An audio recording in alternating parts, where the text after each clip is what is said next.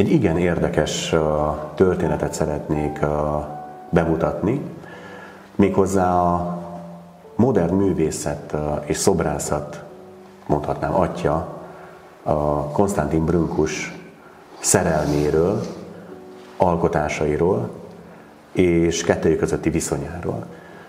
A 1876-ban születik Zsilvásárhelyen, mármint Brünkus, és egy igen szegény családban, teljesen román származású, és hát Brünkus pásztorkodással foglalkozik fiatal korában, majd utazott, elutazott, fogta magát, és úgy érezte, hogy nyugaton van neki a, a, úgymond értelme megnyilvánulni, szeretett faragni, és át utazott egész Európán keresztül, majd Párizsban kötött ki, de még Münchenben megállt, és ott próbált a művészettel és a művészetben tevékenykedni, de végül Párizsban leli magát otthonra.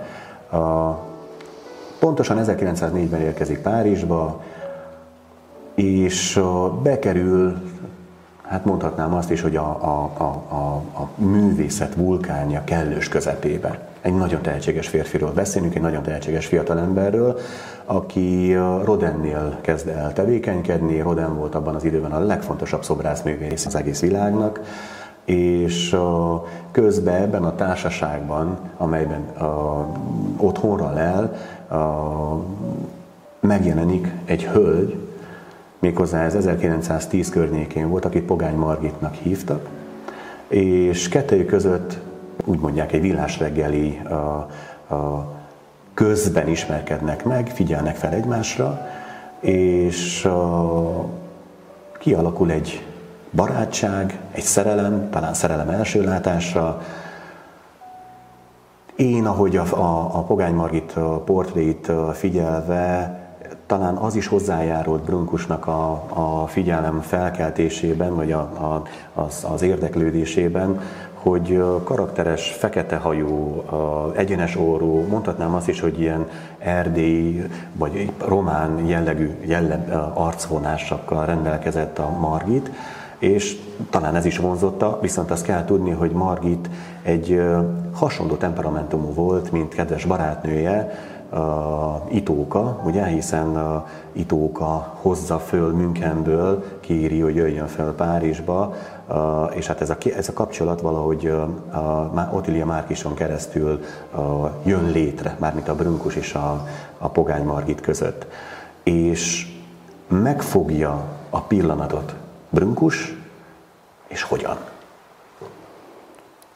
Egy Kérdés. csodálatos szoborban amelyet pogány kisasszonyként ismerünk, és amelyet akkoriban nem nagyon értettek.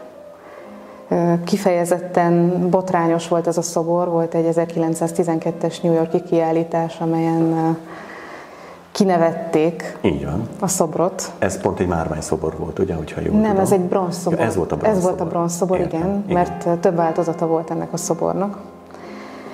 Ugye erről a botrányról éppen Pogány Margit is ír a Bröngussal való levelezésében később, 1914-ben. Természetesen kevés ember értette meg annak szépségét, és kigúnyolták őt.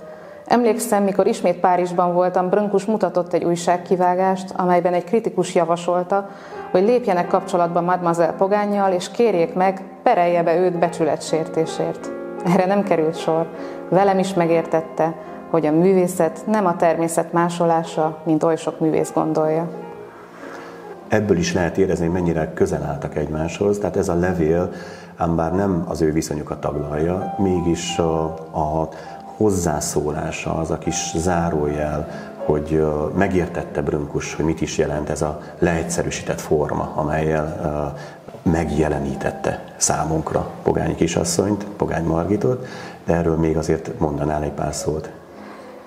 Igen, azt, hogy mi, mi lehetett az, ami összekötött egy Zsilvásárhely mellett született román szobrászt egy, egy budapesti zsidó lányjal, aki festőművésznő volt Párizsban. Éppen az a nemzetközi korszellem, amelyben az avantgárd művészek igyekeztek az eszenciát megfogni, az ősiséget és, a, Így van. és az érzékiséget a művészetben. És ez kötötte őket össze, és valóban ez a szobor rendkívül érzéki, két hatalmas szem Szemek, tulajdonképp. Így finom harc, ugye? És egy, egy szinte, szinte imádkozó vagy révülő kéztartás, amelyet aztán később külön is megörökített Brünkus egy készszoborban. Így van. Pogány Margit kezeként. Nem volt nagyon hosszú a kettő közötti kapcsolat, azt viszont lehet tudni, hogy ilyen viharos volt, mármint szerelemben. Uh, nagyon szerették egymást, uh, de Pogány Margitnak uh, búcsút kellett incsen Párizsnak, és hát hazajöve utána Ausztráliában kötött ki, ő végül is ott halt meg.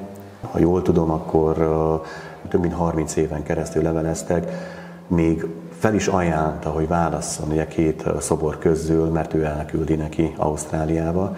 Én úgy tudom, hogy ugye egy márvány és egy bronzszobor közül kellett, hogy válasszon, és hát ő rábízta Brunkusra, hogy küldj, amit ami, amit te úgy érzel, hogy a számomra az megfelelő lenne, és egy bronzszobrot küldött. Brünkus nem felejtette el. És ez itt a fontos. Nem felejtette el pogányal való viszonyt, mert ez a szobor nem egyszer jött létre, ugye egy alkalommal, amikor épp modellt állt neki Pogány Margit, hanem Legalább négy változat van róla, de hozzá kell tennünk azt, hogy Először ugye egy agyagmintát készített, arról lett gipsnegatívot, majd a gipsnegatívot követték a, a márvány változatok, és ebből jöttek létre a bronz változatok is.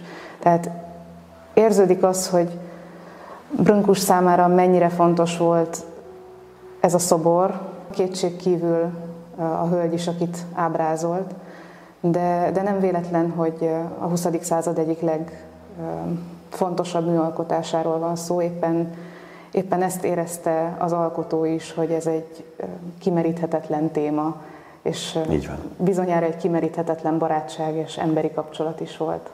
Pontosan. Köszönöm szépen. Én is köszönöm.